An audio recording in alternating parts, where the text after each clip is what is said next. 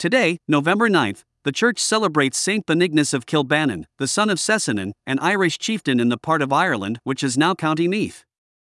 He was baptized by St. Patrick and became his favorite disciple and coadjutor in the See of Armagh.